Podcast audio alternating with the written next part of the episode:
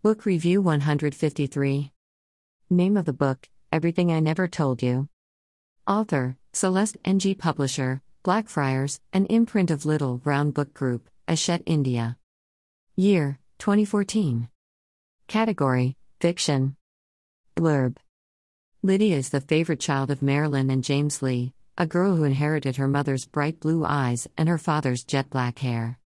Her parents are determined that Lydia will fulfill the dreams they were unable to pursue, in Marilyn's case, that her daughter become a doctor rather than a homemaker, in James's case, that Lydia be popular at school, a girl with a busy social life, and the center of every party.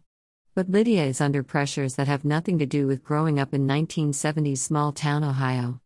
Her father is an American born of first generation Chinese immigrants, and his ethnicity, and hers, make them conspicuous in any setting. When Lydia's body is found in the local lake, James is consumed by guilt and sets out on a reckless path that may destroy his marriage. Marilyn, devastated and vengeful, is determined to make someone accountable, no matter what the cost. Lydia's older brother, Nathan, is convinced that local bad boy Jack is somehow involved. But it's the youngest in the family, Hannah, who observes far more than anyone realizes and who may be the only one who knows what really happened. Everything I Never Told You is a gripping page turner about secrets, love, longing, lies, and race. Review The book begins with the death of Lydia, a teenager that shakes the family beyond repair. We are then taken through the incidents that lead up to her death through the eyes of each of the members of her family. As we delve deeper, we realize the complex net of events and thoughts that influenced everyone in the book.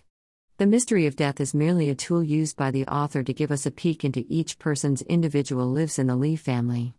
More than a thriller, it is a family drama that explores many themes like racism, ethnicity, gender discrimination, sexuality, etc. The book's title is very apt, as we see how our thoughts, which we do not express directly or indirectly, leave a mark on our lives.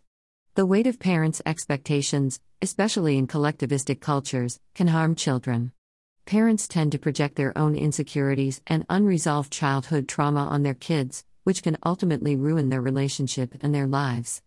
The problems faced by those involved in mixed race marriages, primarily due to external issues, are well highlighted.